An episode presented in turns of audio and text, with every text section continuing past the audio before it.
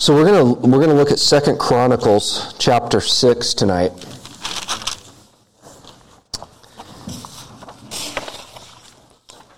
We looked at the reason why we have corporate prayer meetings like this.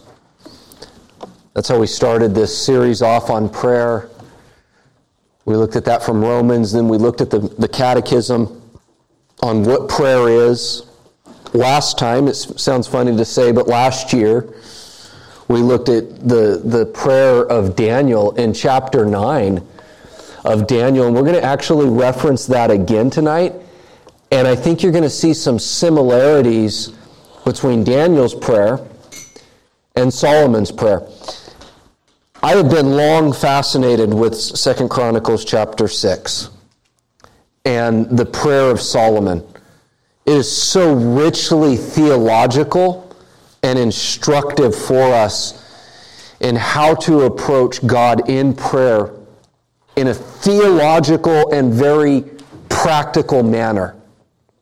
And so, as we look to this, I hope that we're able to pick it out. I'm going to just simply walk through the verses with you, and I'm going to ask questions for us to just discuss. And so, um, this is when the temple has been built, and Solomon is going to pray for the dedication of the temple. In many ways, this is the high water mark of Israel's history. This is their peak moment. I want you to notice in verse 12 what happens. It says this Then Solomon stood before the altar of the Lord in the presence of all the assembly of Israel and spread out his hand. Solomon had made a bronze platform, five cubits long, five cubits wide, and three cubits high, and had it set in the court, and he stood on it. Then he knelt on his knees in the presence of all the assembly of Israel and spread out his hands toward heaven. How would you describe these two verses? If you could give it a summary of one word or two words, what would you say is going on in this introduction to his prayer?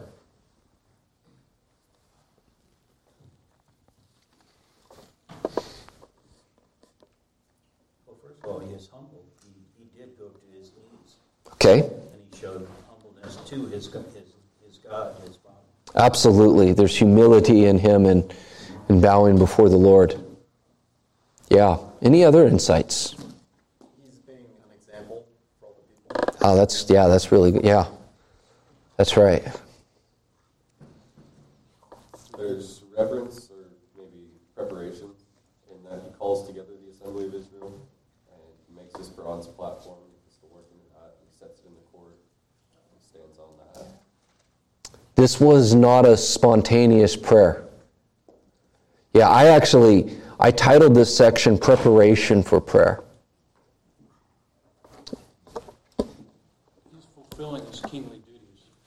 What I see is, is his representation of the people of Israel to God um, on their behalf in his prayer. Absolutely.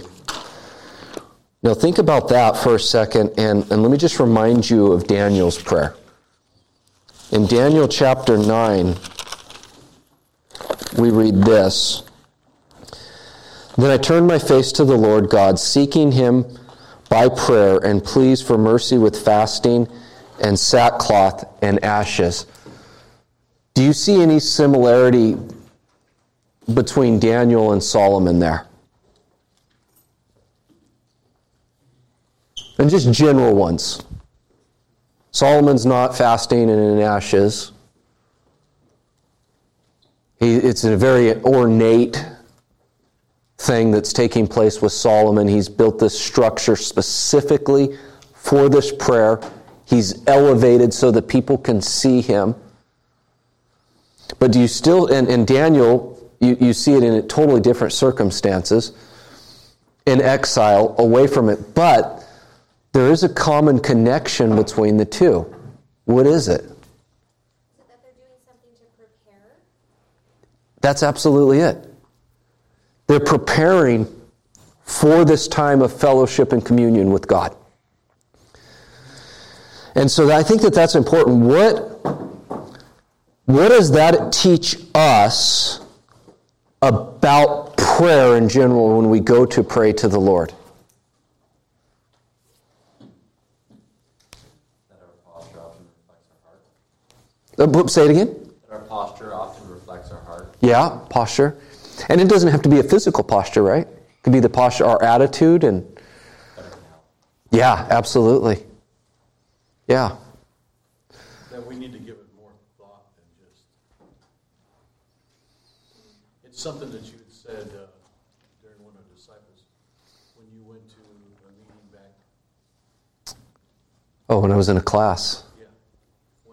Yeah, somebody paused and you thought, well, does he need help or something like that? In our thought, we don't. It's something that we need. We always need to think about. That's Yeah. Where we're going to. That's right. Yeah, it's almost as if you think about it in this way is that there's a there's a moment of a collection of our thoughts before we go into prayer.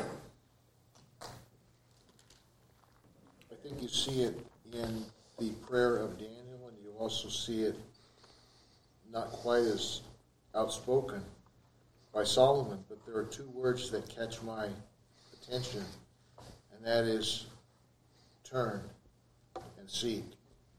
It's an attitude of his presence to God, and it's an attitude of his heart as a result of how he's physically and emotionally spiritually in tune and trying to be understanding of what God's will is.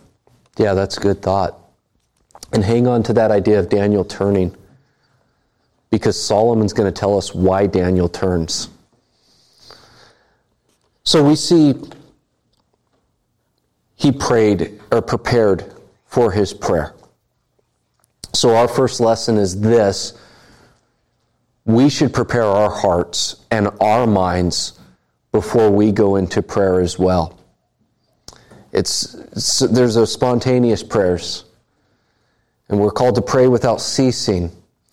Um, but I think that there's there's times for us to prepare our hearts for prayer, many different ways.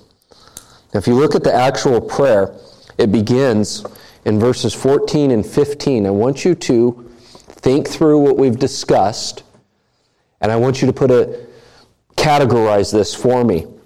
In verse 14, O Lord, God of Israel, there is no God like you in heaven or on earth, keeping covenant and showing steadfast love to your servants who walk before you with all their heart, who have kept with your servant David, my father, what you declared to him. You spoke with your mouth, and with your hand have fulfilled it this day. How would you, when we when we think about like those elements that come out in prayer, what element of prayer is this? It's adoration. He's adoring the Lord for who the Lord is. Now, what are some of the, the things that come out of this section? Specific attributes or characteristics of God. Pardon? Faithfulness. Faithfulness. Yeah. Keeping covenant and showing steadfast love. That speaks of God's faithfulness to his people. That there's only one. There's only one God. Yeah, it's an interesting word that's there where it says there is no God like, excuse me, there is no God like you. It literally means nothing is in existence. There's no other God in existence. And he clarifies that to say in the heavens and the earth. What else is there other than the heavens and the earth? Nothing. That's encompassing of all that exists. So he begins by stating the oneness of God. What is the Shema that Israel is supposed to declare in Deuteronomy 6 4? The Lord our God is one. And he begins this prayer with a statement that the Lord our God is one. He is unique, He is alone God. There's something else that we see in these, and that is this it's the God of Israel. This is a God that has made himself known to a people and has relation with them. That's an amazing insight that Solomon gives us for prayer there is that he actually acknowledges that God is a relational God. That he calls a people to himself. In fact, at the beginning or at the end of verse 15, he speaks of a people that followed David and that kept with David as a special people. You remember the time of David's kingship, it was full of turmoil. There was constant insurrection against David, and people had a choice. Do we follow Absalom or do we follow David? Do we follow Saul or do we follow David? But there was those that stayed faithful with, with David.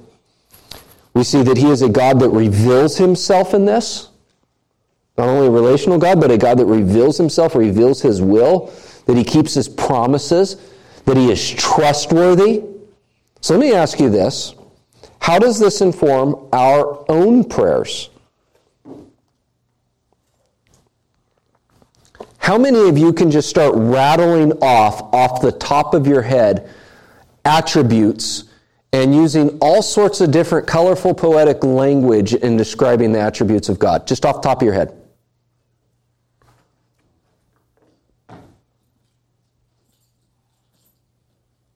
I can't either.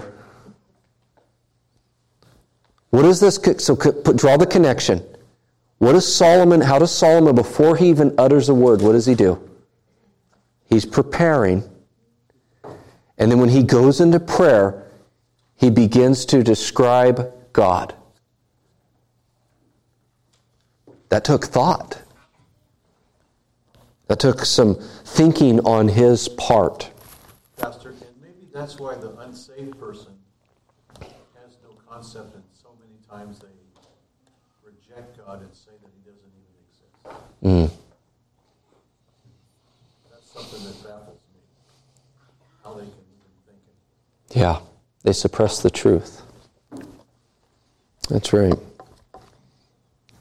Look at verses 16 and 17. I want you to put, a, put this into a category. And by the way, this is him praying a prayer. We're, we're looking at it analytically, just as a helpful guide to us. I don't know that, that Solomon was thinking adoration, supplication, confession. I don't know that he was thinking those things. But we can, we can see those categories here. So look at verse 16. Now therefore, O Lord God of Israel, keep your servant David, my father, what you have promised him, saying, You shall not lack a man to sit before me on the throne of Israel, if only your sons pay close attention to their way, to walk in my laws you have walked before me. Now therefore, O Lord God of Israel, let your word be confirmed, which you have spoken to your servant David. How would you categorize that? Yeah, he's asking God, he's bringing his request to God now. And what exactly is he asking for? This is a tricky one. He's asking for faithfulness in the servant in the future kings that serve on the throne to be faithful to God. And then he's recognizing, because he said, Let your word be confirmed, which you have spoken to your servant David. He's even looking beyond that to probably the future king that was to come. Exactly. Solomon's not just merely asking, God, keep me in power. He's asking the Lord actually that he and his descendants would be what? Faithful. He's asking the Lord not for power, not for prestige. The Lord gives him all of that. But he's asking the Lord, let me be faithful and let someone on your throne, the sons of David, be faithful as well. You think about that, that's, that is an interesting prayer. Do you ever pray that the Lord would keep you faithful? Is that part of our prayer life? Lord, by your grace, I'm saved by grace through faith, and that faith is the gift of grace, right? But how is it that the Lord keeps us is through faith by grace. So if one falls away, we, we believe they never knew, truly knew the Lord. But if they don't fall away, why is it that they didn't fall away? God's grace. He's asking for the Lord's grace to be upon him to be faithful. That's a good point because if you look at, um, says, You shall not lack a man to sit before me in the throne of Israel. There was never a lack of availability as far as people are concerned. But then Solomon uh, here goes on to specifically say how those people are to be before God. And you said it faithful. There was never a lack of people, it was faithful people. Yeah, that's a good point. There was a lack of faithful people. Yeah, absolutely. You look at verse 18 through 21. But will God indeed dwell with man on earth? Behold, heaven and the highest heaven cannot contain you. How much less this house that I have built? That's an amazing statement that he says about this temple that, that is the center of Israel's religion and their faith. It all centered around the temple. And what does he acknowledge? Uh, can you? And Solomon's temple was the greatest temple built. It was ornate, it was beautiful, it was massive. And as he stands before it, as this now has surpassed the tabernacle, what's he say? This can't contain you. The heavens and the earth can't contain you, much less this house. It's an amazing statement.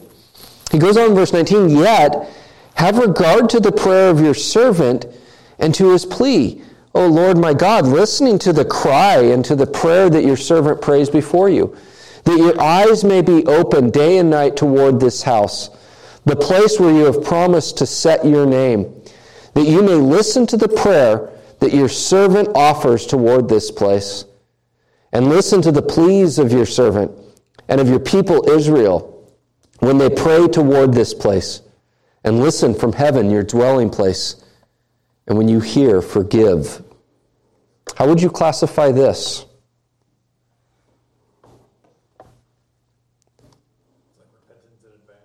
Okay?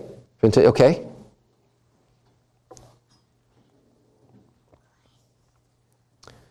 Do you see a little bit of a mixture of adoration and supplication and request in this?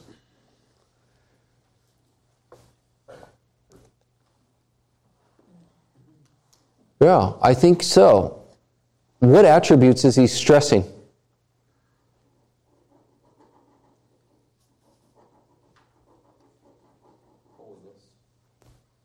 Yeah, tease that out. How, how is holiness? Where do you see holiness? But will God indeed dwell with man on the earth? Behold, heaven and the highest heaven cannot contain you. How much less this house that I built for you, or this house that I built? So God is separate. God is entirely other.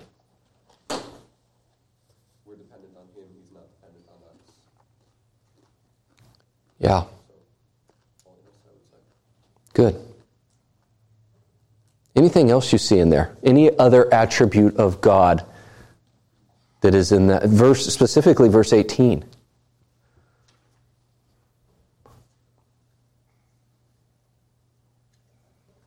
What was the adoration for tonight?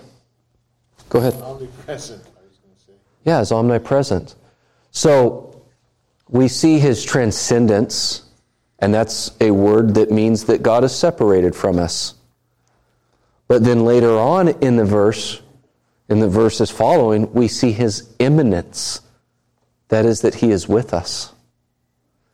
So you see these two ideas that seem to be that God is wholly other, he is unique, he is separated, but that he hears our prayers and that he actually comes to dwell with mankind. And it's amazing here is that this is at the temple, which is a place used for sacrifice. It's also a place for prayer. And that teaches us, in light of that, that God is wholly different, but yet He makes a place possible for people to pray to Him. What does that teach us about God and His character? He's looking after us. But what about that He desires for us to do what? To come and pray to Him. Uh, that's an amazing statement. The highest thing you can say about God, His transcendence, and then in the very next verse, you, you provided this place for us to commune with you. And we can't even comprehend you, but you have made yourself known in some way that we can commune and know you. What a great God we have that calls us to pray, desires for us to pray, reveals himself to us, makes himself known to us so that we will pray. Can you feel the weight of that idea that we should be people of prayer in light of that? You see it, and I don't know whether this is relevant or not either, but in the very first um, moments after creation, you see that the Lord is communing and desiring fellowship with man in the garden. He makes himself known to Adam. Yeah. Said, you know, Genesis, and that's really this. That's really what his desire has been, is that fellowship and that communion, and here is, is really evident of that. You know, that's actually relevant to bring up the garden because the temple was designed to look like Eden with the, the, the, the uh, designs that were inside because God's presence was there. And I think that that reminds us of Eden, that God walked with man and fellowship with man. And so he creates this, he designs this temple to be built to where he can once again walk with his people. Verses 22 through 31, you're going to see these following themes. Before I read the verses, let me just give you the themes. He's going to pray for sins against neighbor. He's going to pray for justice. He's going to pray for when they're defeated in war. He's going to pray for when they have no rain, when they have famine, when they experience pestilence. Before we read the verses, let me ask why would those specific things come upon Israel? Disobedience. Because they were not walking in the ways that the Lord had commanded them to walk. What section of Scripture do we see that most clearly from? In Deuteronomy, much like Daniel's prayer, where Daniel's prayer is in light of what we see in, in the book of Deuteronomy. Solomon's is as well. Jesus, I think, quoted Deuteronomy more than anything such a clear book of interpreting the rest of the Old Testament and, and parts of the New Testament. So let us look at this. Verse 22 If a man sins against his neighbor and is made to take an oath and comes and swears his oath before your altar in this house, then hear from heaven and act and judge your servants, repaying the guilty by bringing his conduct on his own head and vindicating the righteousness by rewarding him according to his righteousness. So, what is Solomon asking the Lord to do? Uphold justice. Uphold justice, yeah, just real simple, right? What is the king supposed to do? But he's asking the Lord to do it. When people come to you, Lord, would you bring justice? It's going to be interesting because later Solomon's going to acknowledge in this prayer, we all sin. Was Solomon a sinner? yeah. Look at verses 24 through 25. If your people Israel are defeated before the enemy because they have sinned against you, and they turn again and acknowledge your name and pray and plead with you in this house, then hear from heaven and forgive the sin of your people Israel and bring them again to the land that you gave to them and to their fathers. Why would Israel lose a battle? Disobedience, right? They had sinned against God, so then they would lose in battle. God told them, if you do this, then you will experience this. What's the beauty of verses 24 and 25? There's a provision for repentance. Yeah. He, he offers forgiveness, right? Look at the next verses. Verse 26 it says this when heaven is shut up and there is no rain because they have sinned against you, if they pray toward this place and acknowledge your name and turn from their sin when you afflict them, then hear in heaven and forgive the sin of your servants, your people Israel. When you teach them the good way in which they walk and grant rain upon your land, which you have given to your people as an inheritance. What is this prayer about?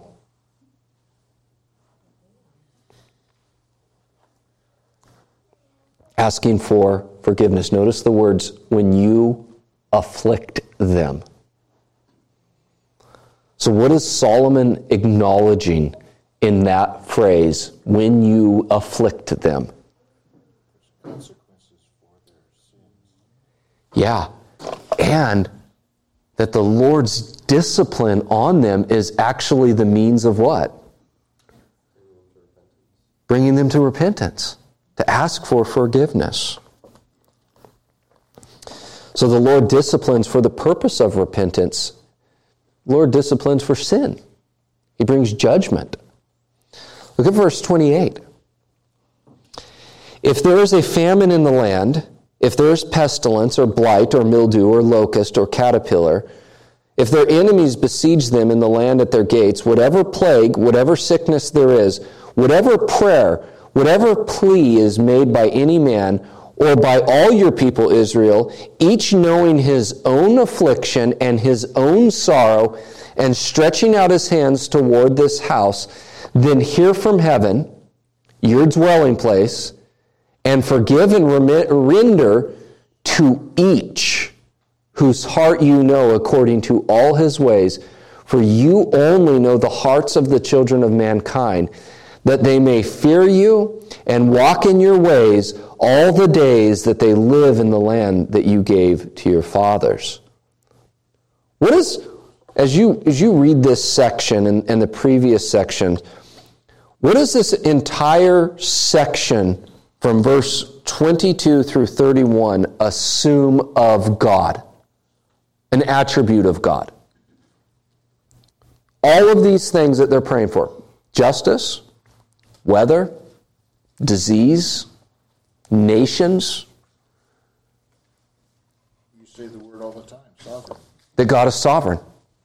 It assumes in this prayer that God is sovereign, that God can bring rain, that God can turn one nation against a people at his own disposal, that there is disease, that there is famine, that God brings and puts upon a people.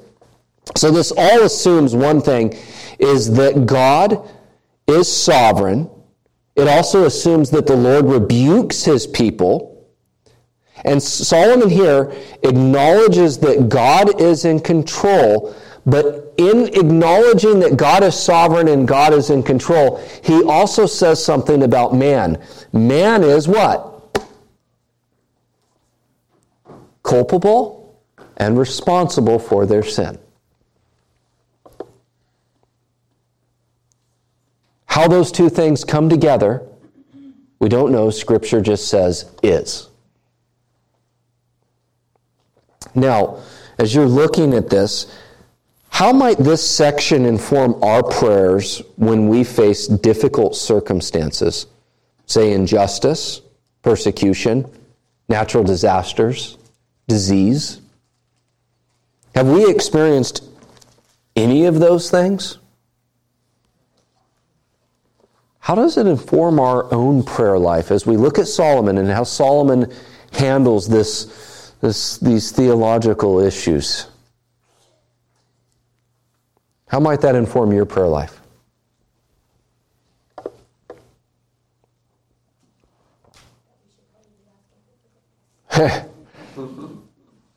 yeah. Yeah. And, and the thing is, is that we live in a sin fallen world. The creation itself groans to be renewed. We live in the consequences of sin. There's another theological point here. Verse 29. I tried to emphasize this. Let me read it again. Whatever prayer, whatever plea is made by any man or by all your people Israel, each knowing his own affliction and his own sorrow, and stretching out his hands toward this house, then hear from heaven your dwelling place, and forgive and render to each whose heart you know according to all his ways. For you only know the hearts of the children of mankind. What is the theological point made there? I alone am responsible for my actions.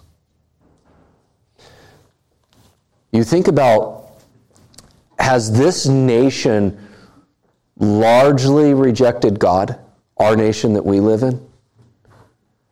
Absolutely. And we pay the consequences of that collectively, right? When wicked laws are put in place, we actually face that. We have to deal with that. It hurts us if you're taxed to fund an abortion, right? That, that, that, that hurts our soul, that, that, that affects our own private property. So, wicked laws can affect a people totally. But the prayer here is Lord, may those that, that repent, may you grant them repentance.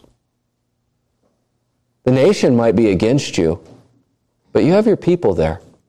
Hear their prayers.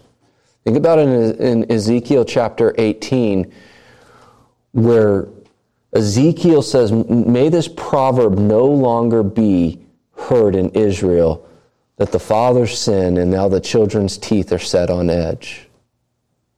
And what the point was, was the children of Israel in exile were saying, We're in exile because our fathers sinned. And God says, No, you're responsible too. You're responsible as well. Let's go to verse 32. Likewise, when a foreigner who is not of your people Israel, your people Israel, this is speaking to God that he has a people, Israel. When a foreigner comes from a far country for the sake of your great name and your mighty hand and your outstretched arm, when he comes and prays toward this house, hear from heaven your dwelling place and do according to all for which the foreigner calls to you. In order that, the phrase in order that is what type of statement? Purpose. Purpose statement. In order that all the peoples of the earth may know your name and fear you, as do your people Israel, and that they may know that this house that I have built is called by your name. So, what is his request here? What is the request specifically from Solomon?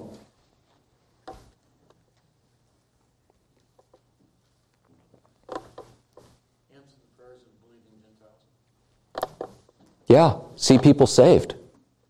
Gentiles. Is that kind of surprising to hear that prayer come from a king of Israel? Talking about the people of God and Israel being God's people, that Solomon at the dedication of the temple is actually asking for Gentiles to come and know God? You think about the book of Acts, the first few chapters, the, the, the disciples are trying to, can't get it through their head that they actually need to go out to Gentiles. But here, Solomon is praying that they might come. What was the most grand aspect of Solomon's reign? It was the temple, right? That's what defined Solomon's reign was the temple. And here he specifically desires that what David had planned and Solomon himself executed would not be for his glory, but for whose glory? It would be for God's glory. When they come here because of your great name. There's something else that we should note is the temple and the land required obedience. When the people persisted in sin, eventually the Lord sends foreign invaders, not to worship, but to what? Destroy. So perhaps in this, there's a veiled request in this that the people of God would be faithful and that the Lord would use that as a shining light to attract foreigners. Think about this. How does this affect our corporate prayers? You think of one of the things that we pray for often is what? Unity. Then we pray for unity. We pray for faithfulness. We pray that we might what? Love one another. Why? Because that is a testimony to the love that Christ has for us. That people might see that and come to see his great name. Do we pray for the lost? Solomon prayed for the lost. Verse 34.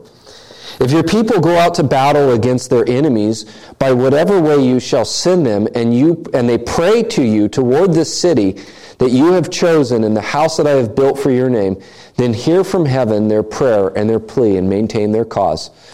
Now this is a prayer here that the Lord would protect his people. And before it was if we get defeated in battle, this prayer is different. What's this prayer?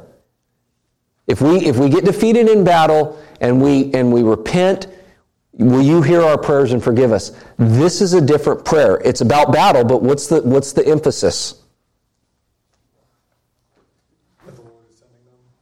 The, the Lord sending them. They're not being presumptuous.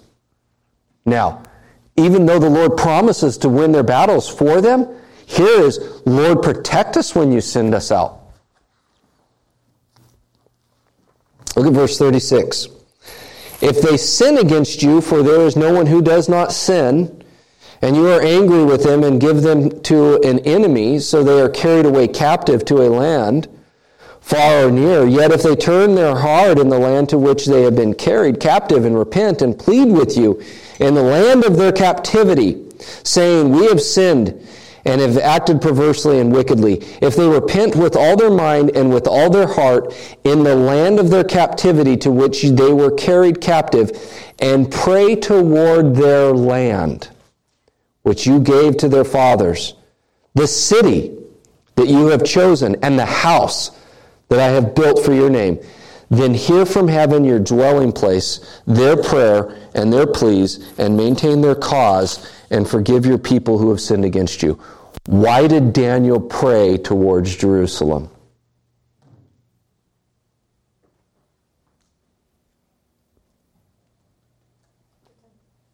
You see it right here. Solomon prays when your people are in what? They're in captivity. It's foreshadowing what they're going to experience in their future. When they're in captivity and they turn towards your holy dwelling, will you hear their voice? Why did Daniel pray towards Jerusalem? So that God would hear him. Absolutely. That place was holy from the very onset of the Jewish people and the promise of Abraham because that's the exact mountain and place where he offered up his son um, in, that, in that hill. So. Absolutely. Now, there's something missing in all of these verses. There's a continual asking of what? For if we do this, will you forgive? Where's the mention of sacrifice? It's not there. Now, the temple was a place to, of sacrifice. We know that. But you don't see sacrifice written in there at all. Anywhere in any of these verses. What you see is when your people pray and ask for forgiveness, will you forgive them? what does this teach us about God? What does this teach us about forgiveness? That the Lord does forgive, that the Lord is merciful, and that the Lord would provide a means by which He could forgive people. It says, Now, O God, let your eyes be open and your ears attentive to the prayer of this place. And now arise, O Lord God, and go to your resting place, you and the ark of your might. I want to I want to read you just a quick background to that in 1 Chronicles 22. Notice the language beginning in verse 6. 1 Chronicles 22 it says this, then he called for Solomon his son and charged him to build a house for the Lord, the God of Israel. David said to Solomon, "My son, I had it in my heart to build a house to the name of the Lord my God. But the word of the Lord came to me, saying, You have shed much blood and have waged great wars. You shall not build a house to my name, because you have shed so much blood before me on the earth. Behold, a son shall be born to you, who shall be a man of what? Rest. Listen to Solomon's prayer. And now arise, O Lord, and go to your resting place. His presence was a sign, the Lord's presence with his people was a sign that he had given them rest, that he was pleased with his people. What happens in Ezekiel with the temple? The presence of the Lord leaves it and the presence of the Lord does not return to the temple until Christ walks into it. And now that the temple's destroyed, Christ is with his temple, his people. Pleased with his people. Satisfied with his people. He says, Let your priests, O Lord God, be clothed with salvation, and let your saints rejoice in your goodness. O Lord God, do not turn away the face of your anointed one. Remember your steadfast love for David, your servant. So Solomon is asking the Lord to keep his promises in keeping a son of David on the throne. Didn't God promise David an eternal throne? Why is Solomon praying for something God already promised?